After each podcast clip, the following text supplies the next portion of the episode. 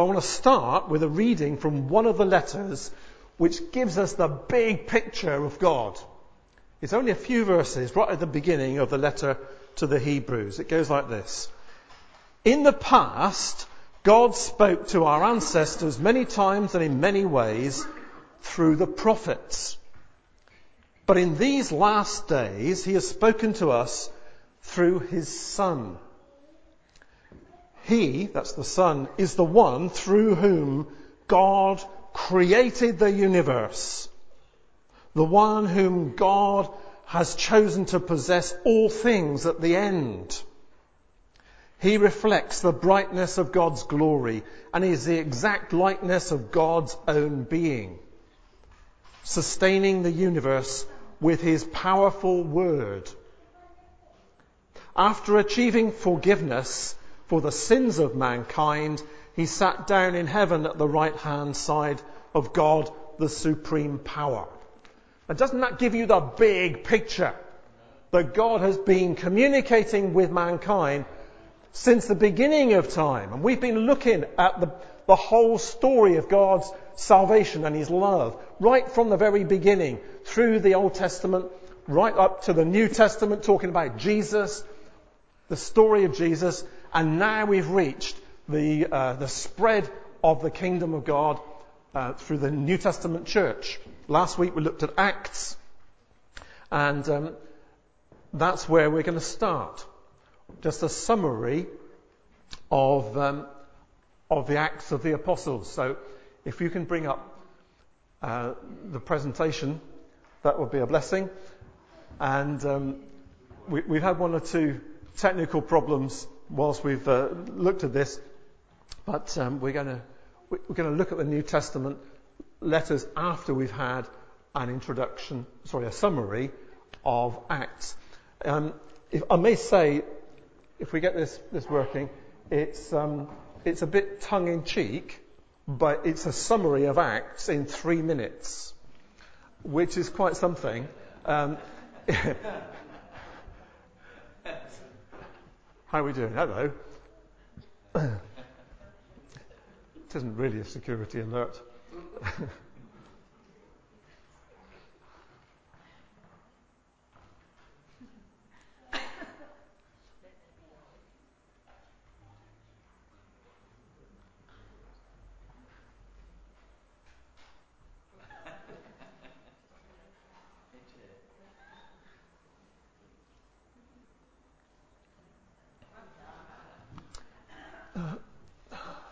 That's number two. Can we have, can we have number one? Yes.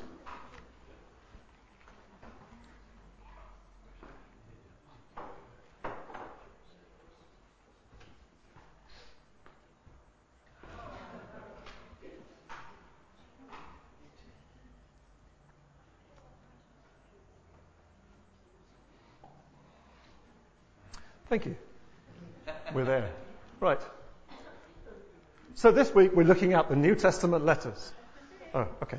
Um, we're going to have a summary then of the Acts of the Apostles, we hope.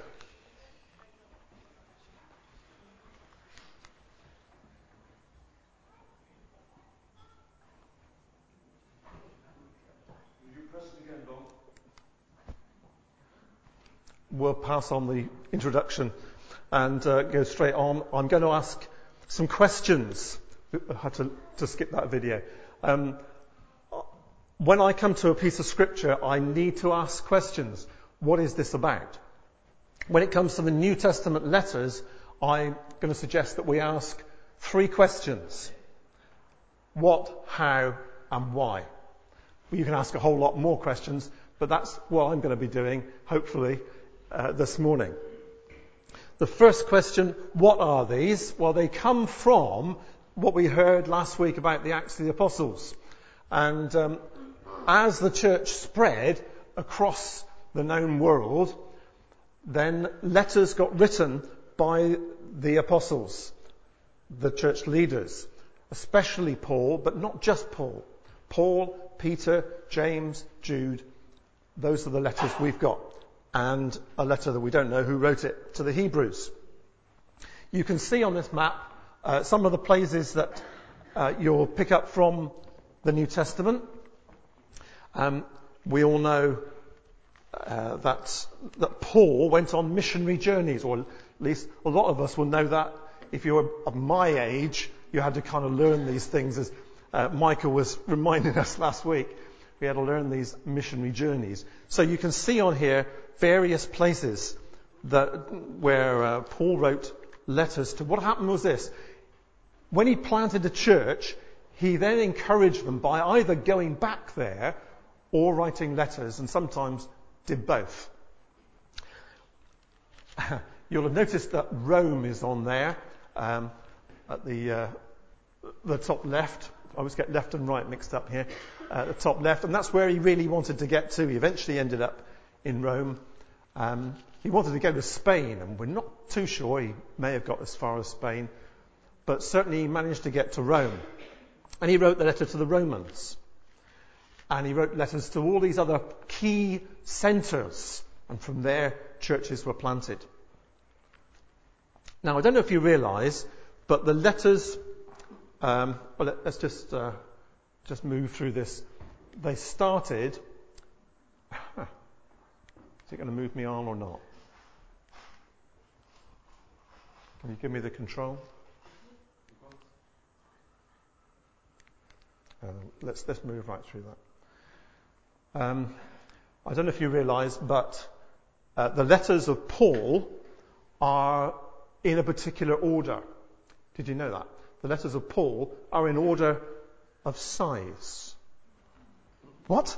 The, Paul's letters are, yeah, well, that's not a very helpful thing um, necessarily. And um, God didn't put them in that order. So this morning, um, if this works, I'm going to try and rearrange them. Right? All of the books of the New Testament, but not necessarily in the right order, to coin an expression. um, there, is a, there is method in my madness, and I'll try and explain it. Um, first of all, this is all, the, all of the books of the New Testament. First of all, there's um, the type of literature which we call the Gospels Matthew, Mark, Luke, and John. Familiar with that idea. Um, and we put Acts with Luke because we know that he wrote both. Now, some people think that Luke wrote his Gospel and the Acts of the Apostles as a kind of um, defense document for Paul. You know, Paul was in prison and he was going to be um, brought to, to trial, and Luke was there in the prison with him. Some people think that Luke and Acts were the defense document. Others say, well, maybe not that, but perhaps Luke did write a defense document and he used it to write the Gospel and Acts. We're not too sure, but certainly he was very close to Paul. He was a co-worker with Paul. He was a doctor as a lot of you will know, Luke was the doctor, which was a very high position in society, and he had to give up all that because the only way he could be in prison with Paul was if he was counted as his slave or servant. That's the only other person would be allowed in prison. So he would have given up all of that, all the money that went with it, and would be with Paul in prison. So I'm going to put all of Paul's letters with Luke and Acts. Right? There's all Paul's letters. And they're not in size order, but they're in order, more or less, uh, as far as we know, the order in which they were written, which kind of goes with the letter, the, uh, the book of Acts then. So you can follow, read the book of Acts, and go through the letters. Um, Mark, as far as we can see, wrote the gospel from Peter's point of view. So we'll put Peter's letters with Mark, and Jude is very close to, to Peter. If you read the two letters, you'll see uh, why they're put together. John's letters, of course, with John. And um, Matthew is a very Hebrew, very Jewish gospel. So we'll put Hebrews with, uh, with Matthew. We don't know who wrote Hebrews. Some people will still say Paul. We're not really clear on that uh, all sorts of ideas people come up with, including it might have been Priscilla, you know, Priscilla and Aquila It's, it's a suggestion, and there's reasons for it, but we really don't know. James I put there as well because James is very much a Hebrew letter, but it's not so much a letter. If you've ever read through James, you'll think, why has he put that next to that and that? And so it doesn't really follow like a letter. It's more like the wisdom literature. It's snippets, it's, it's sayings, it's bits of his sermons, possibly. So that's put there with Matthew. And um, what does that look like? What does that remind you of? All of that shape? Surely it's the cross. It's centered on Jesus. And all of these books, we call them in the New Testament, center on Jesus. They're either describing the life of Jesus or they are talking to the churches following on from Jesus' first coming. Uh, one's missing, and uh, that's for next week. That's the, the book of Revelation. So we've got what happened around the life of Jesus, the Gospels, what happened for, for the church as it developed, Acts and the letters, and what is going to happen in the future. So they live between the first coming and the second coming of Jesus, and so do we. And that's why we're going to be reading the, I want to encourage you to read the letters, because they're so relevant to people between the first coming and the second coming of Jesus, like we are. Now, I want you to think, as we look at some bits of uh, the letters after our coffee break, um, imagine you are either at home or on a train or in, a, in uh, uh, Tesco's or something, and someone receives a phone call. I'm sure you've never been in this situation. Yes, you have. Um, and someone gets this like, yeah, hello, I'm in Tesco's. I'm in Tesco's. Uh, no, put the cat out when you've done that. Whatever. And you get half of a conversation. Yeah, you've been there. You, you kind of guess what's happening, but you're really not quite sure on some things. And you wonder uh, who Frederica was and why she had to end up like she did. Um, half of a story, and that's a bit like that when we read the letters. Sometimes we don't know exactly what was happening when Paul was writing, or Peter was writing to these people. Um, we need to do some detective work to find out. That's the, uh, that's the kind of shape I've got with these letters. It also happens during coffee breaks. If you're walking around with a cup of coffee, you sometimes get a snatch of someone else's conversation. Not that I'm encouraging you to earwig on other people's conversations, but it does happen, doesn't it? Accidentally. Uh, that you hear a few words and you think, hmm, I wonder what that's about. Bear that in mind as we take our, our coffee, tea, uh, squash break. And when you hear the, um, the music group start to play again, please will you get back to your seats. Thank you to the, uh, the music group who are going to um, end the service with a couple of songs as well. We're going to pray now. Let's pray.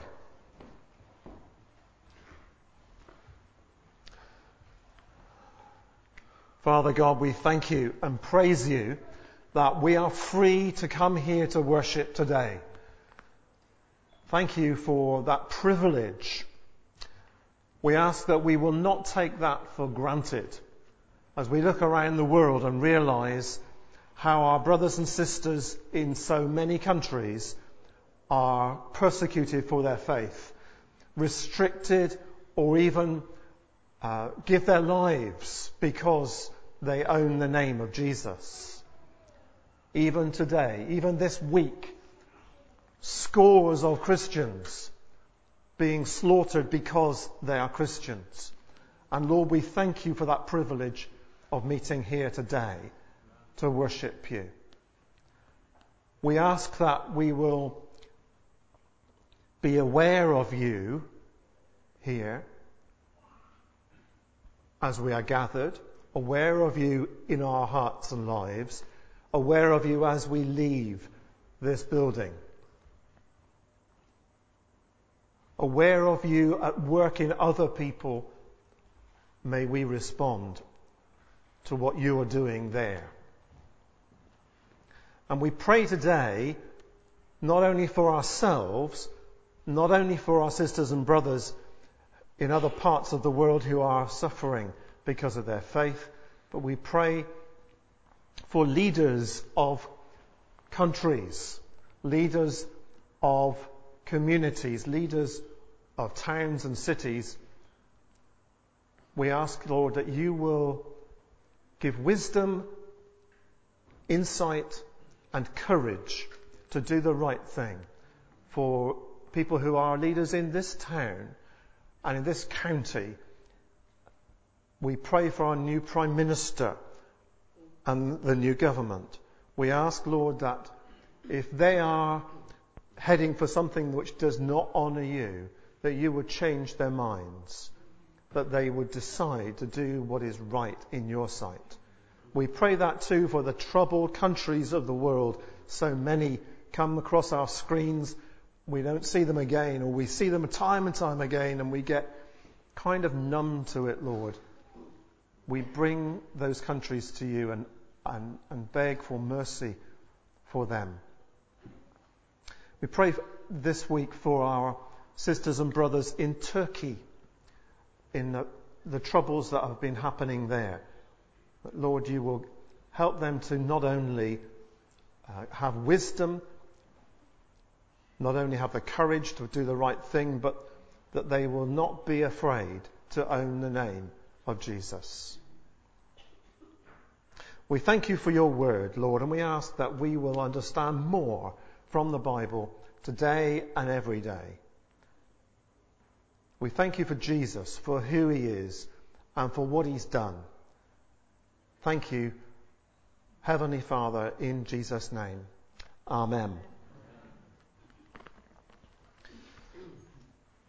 So, this is where we got to.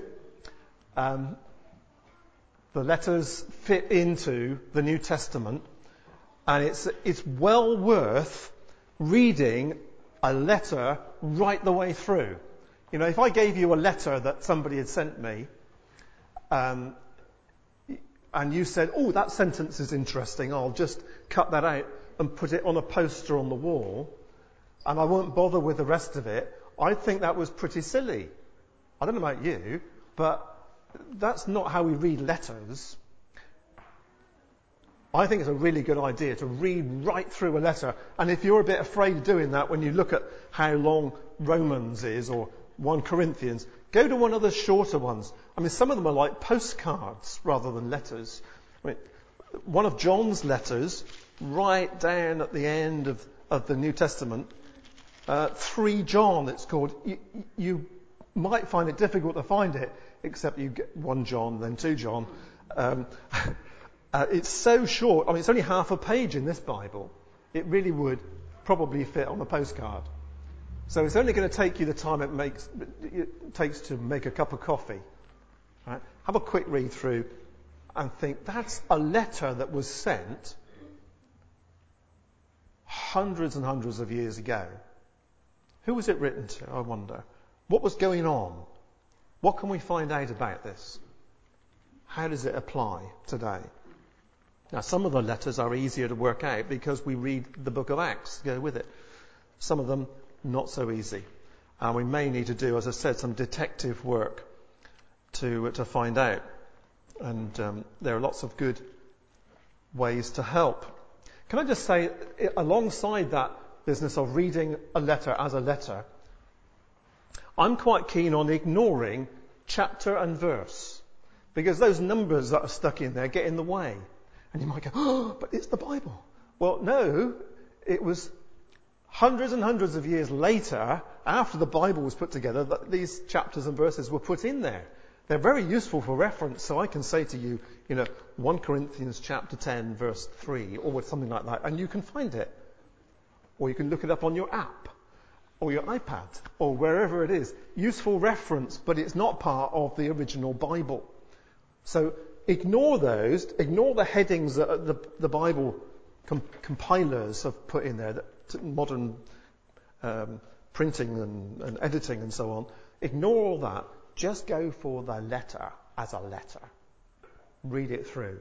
And then go back and try and work out some of the things that puzzle you. That's my recommendation. We had a look at that question, what? What are the, um, the letters? And then the second question is how? Well, I've already said read them as letters. They have similar challenges to ours. Uh, they're living in that time between the first and second coming of Jesus. So we have similar lessons to learn. And, um, you know, God speaks today. We, we, we call this God's Word, as it's how God speaks. And if this is God's Word, we should stop and pay careful attention. I, um, over my years, I've spent three separate weeks with uh, the Anglican Franciscan friars, and uh, some of you will know them out at um, uh, near Abbas, the uh, the mother house there. And uh, one of the things that really sh- struck me, it was quite a shock actually. I was only 16, I think, when I was there. First of all, in their uh, service that they had in their little chapel.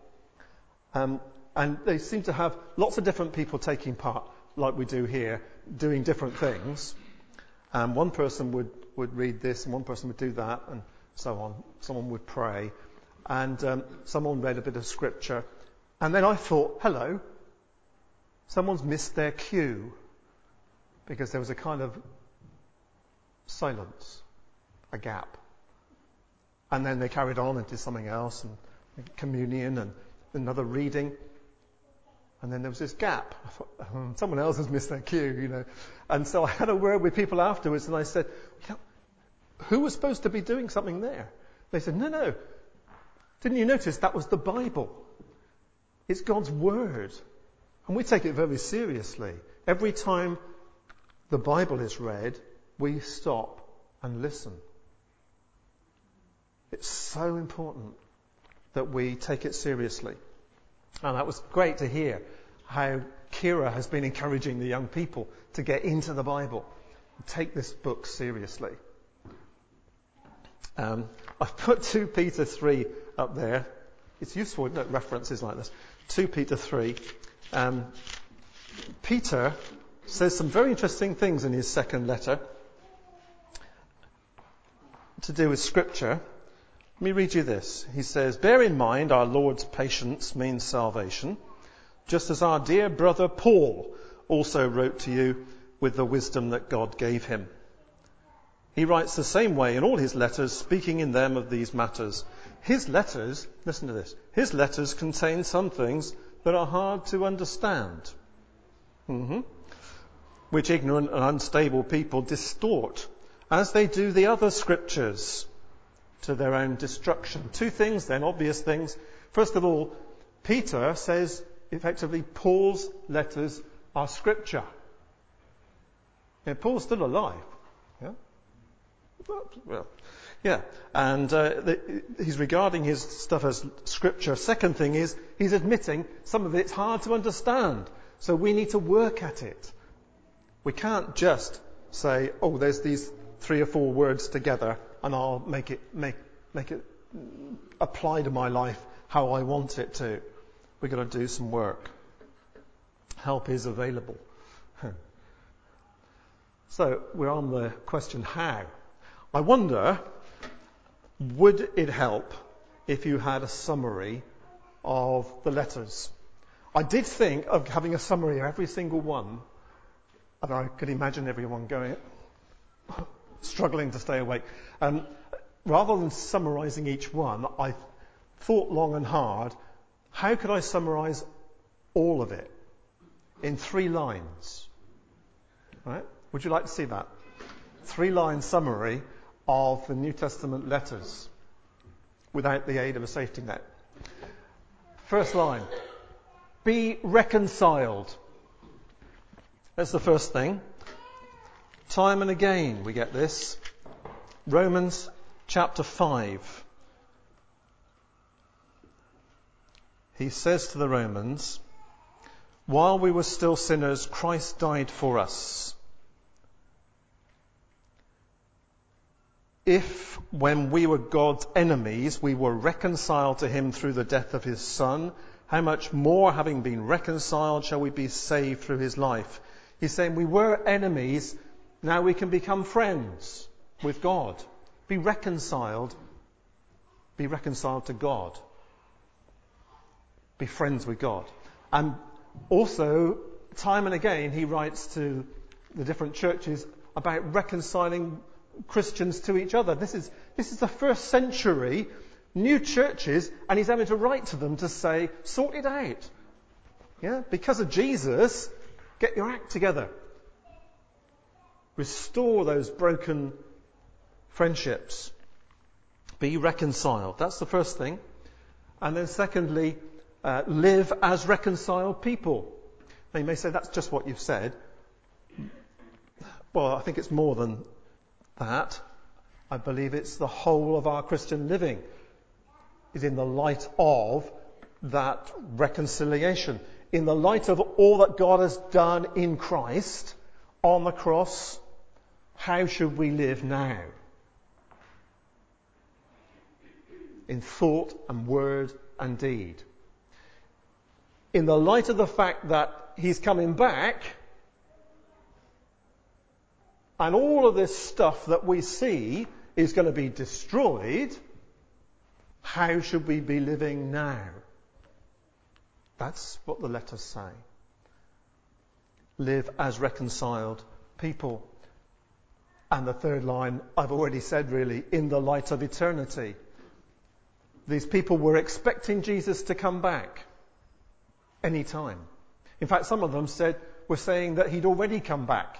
And Paul had to correct the mistake. Say, no, not yet. But Jesus is coming back. So live a holy life in the light of that, in the light of eternity. Be reconciled, live as reconciled people in the light of eternity. Yes, I know there's a whole lot more, but I believe that gives us a framework and we can look at that. We moved into, um, into our house in Weymouth last year. And um, people knew we, we were moving in with this ginormous moving van blocking the, um, uh, the close that we're in. All this stuff coming off the van, um, and I'm going, I wonder why we're still keeping that, but where are we going to put it? Oh, put it in the garage. And um, boxes and boxes, all this stuff. So moving in. And um, now we're, we're making some changes to the building. It's under construction. if you come our way, you will know what I'm talking about. Um, it's a building site. And I'm kind of thinking that might be a picture of the kingdom that is going to be set up by Jesus when he comes back, or the whole kingdom. It's kind of moving in now, and it's under construction now. So we're in this in between. It's not we have nothing of the future at all, but we're in an overlap. And when we step in, when we become Christians, we step into the kingdom and work out this in betweenness. We're becoming more like Jesus. That's the aim. Become more like Jesus as we move towards eternity.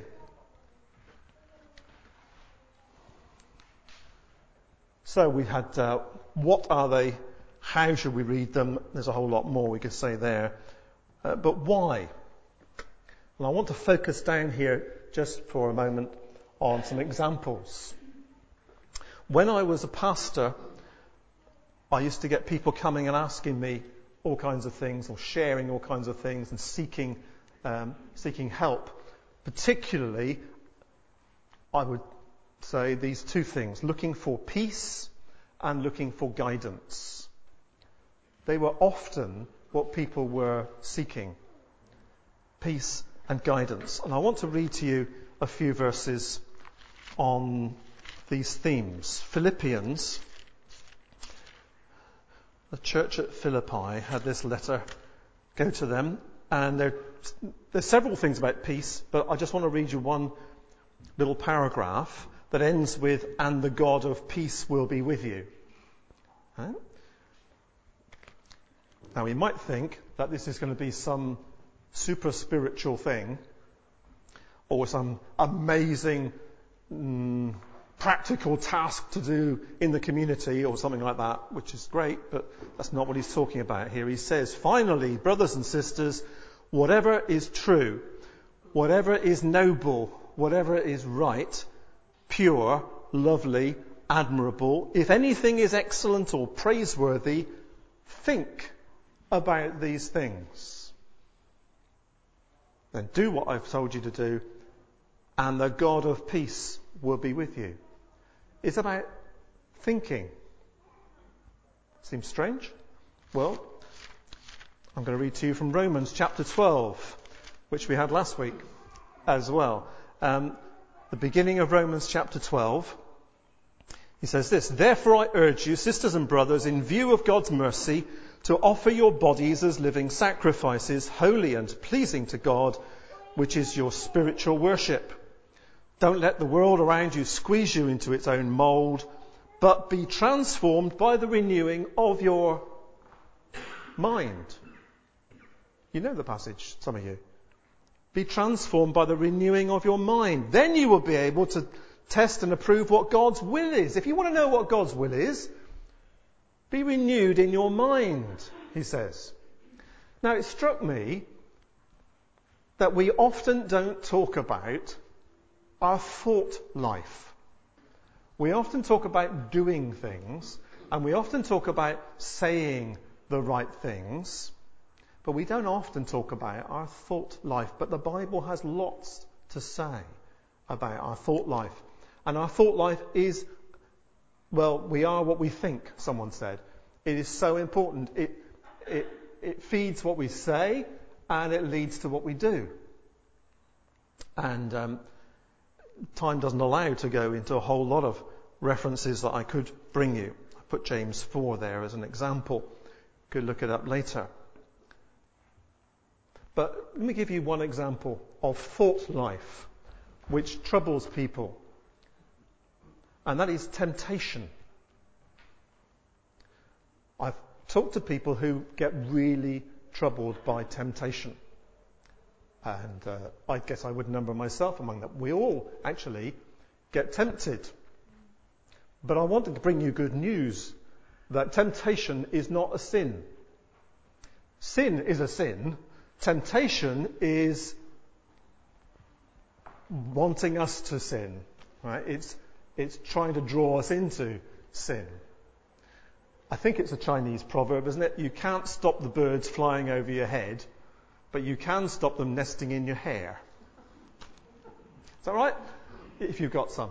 And um, well, one version says you can't stop them nesting in your beard. Uh, that's for um, for those who go in for beards, as I used to. Um, so, yeah, birds flying over. We have a lot of those. The seagulls woke me up again at five o'clock. Uh, you can't stop them flying about, but when they get in your hair, it's your responsibility to do something about it.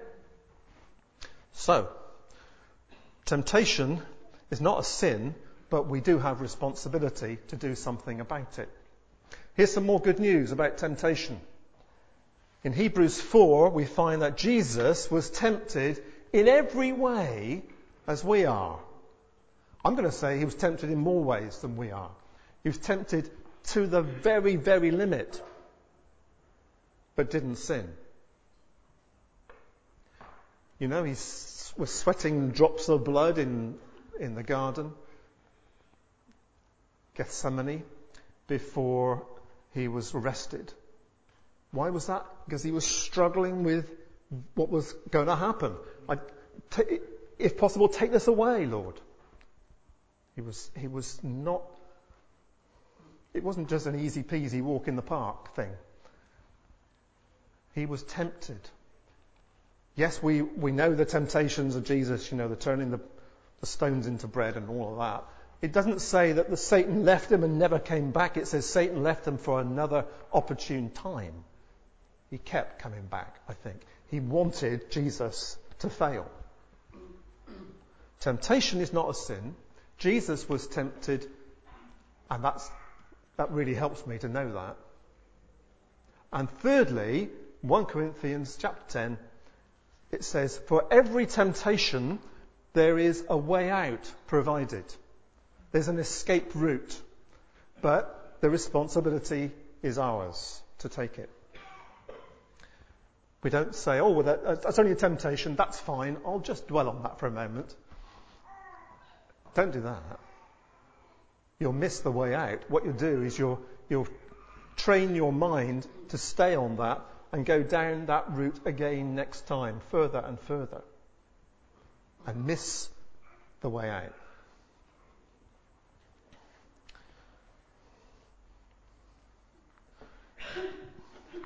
So, that's an example of why we should read the New Testament, because it touches on things which are really important, which are not always talked about in, uh, in Christian circles, even.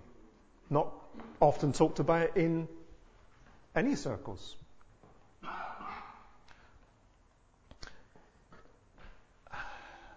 These bits of good news are only because of God's grace, God's undeserved favour, His crazy love, as someone put it. Um, last year, uh, probably the first service we came to was an all age service, and Joe and Kira were running it. And as we came in, we were given a piece of Play Doh. Do you remember that one? Yeah, strange, isn't it? The things that you remember. A bit of Play Doh for everyone as they came in. And um, uh, the, as the service developed, I was, I was deeply touched in my heart through what was going on. The children were taking part, the young people were taking part, uh, everyone was taking part, and we heard, although I don't think we had this expression, we heard about who we are in Christ. The riches of being in Christ. That's using biblical expression. It's just amazing. And that expression, in Christ, is a New Testament expression, particularly Paul uses that in his letters. To be in Christ. To dwell on that idea, I mean, that's several sermons if you want it, but that's a fantastic idea. And that tr- the riches, the treasure of being in Christ, it, every time I find something that's amazing, I look at it as a box of treasure and look for the key to unlock that treasure. And the key to unlock that treasure is grace. God's grace. That's an, uh, another New Testament theme all by itself and one I like to dwell on. Um, I could talk to you about that, but instead I'm going to show you hopefully a video um, from some American guys um, called the Skit Guys. If you don't get on with American accents, you have to concentrate extra hard. There's only a few minutes, and it's on the theme of grace. Are you able to do that for me, please? Grace is God's unmerited favor for us, His crazy love. And the truth is, many times we struggle understanding it. If you find yourself struggling to understand God's grace, don't beat yourself up. Even the disciples struggled with understanding grace. Jesus, is that you? You're alive. I can't believe you're alive. Okay, I was in the boat and I wasn't catching any fish, okay? But I heard this voice and the voice said, cast your net to the other side. And so I'm thinking, I'm a fisherman. I know what I'm doing, but I'm not catching any fish, you know? And so I throw that net over there and then a gaggle of fish pop into that net and I'm going, this is a total miracle. Who could have done that? I need to know who told me to throw the net to the other side. And boom, I look up and I mean, there's you. You're looking at me on the seashore going, it is I, the Lord. It's you're alive. I can't believe you're alive. This is awesome. Andrew, get out of the boat. Come on. Peter. Yeah. Do you love me? Yes, I love you. I love you. You're alive. This is so great. Good. Hey, then feed my sheep. Andrew, get out of the boat. Come on, man. It's him. Peter. Yeah. Do you love me? I love you. Yes. And I'm so sorry about that rooster clucking. I had no idea what that meant, but I do now, I'm better for it. All right? Okay. Then feed my sheep. Andrew, I'm smiling, but I'm serious. Come on, get out of the boat. It's him. Peter. Yeah. Do you love me? Jesus, mere words cannot describe the passion that I have for you. I love you. You know everything. I love you. Good. Good. Then feed my sheep. I didn't even know you had livestock. That is so like you, though. There's something new about you all the time. That's what I love about you. Peter, Yeah. do you remember uh, the morning the ladies went to the tomb? Yeah, yeah, yeah, yeah. We're all in the upper room trying to figure out what to do next, you know, because we thought you were dead. You know, you were dead, you know, and we're trying to figure all that out, you know. And Mary comes running up, and Mary's like saying, Beehive, beehive, beehive. And I'm thinking, I'm allergic to bees. Like, keep them out, you know what I'm saying? But as she kept getting closer, I heard her correctly. She was saying, He's alive, He's alive, He's alive. And we're going, Who's alive, who's alive? And she said, She was at the tomb, and the tomb was empty, and she said that the, there was an angel there, and the angel said, Go tell the disciples and Peter that everything is okay, he is risen. And so, me and John, we hightailed it down there, and if John says he beat me, he's totally lying, alright? I beat him, FYI, alright, you know? And we get down there, and I'm looking in that tomb, and it is, it is empty. There's nothing in there, you know what I'm saying? And I'm like, what does this mean? What does this mean? And John is right there. John is so good with words. He should write a book. He is so good with words. And John said, don't you get it, Peter? This is everything Jesus said he was going to do, and you did it, and it's done. Let's go. This is so great. Wait, the angel said what? Uh, go tell the disciples and Peter that everything is okay. He is risen. You've risen. Let's go. This He is said what? Go tell the disciples and Peter.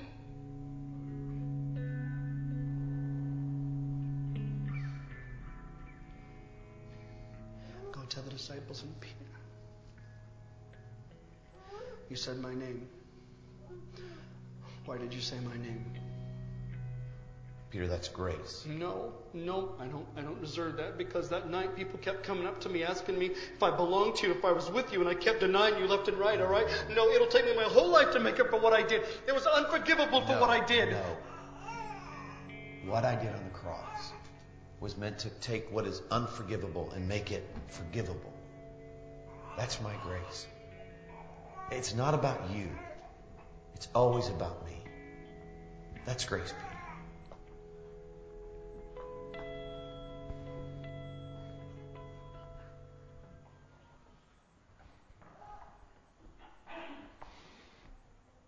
Could the music group come and uh, join me on the stage?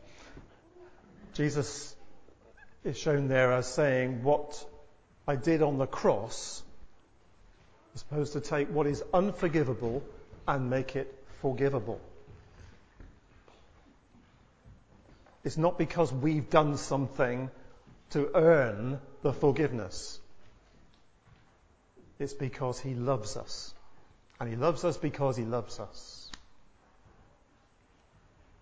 That's it. God's grace.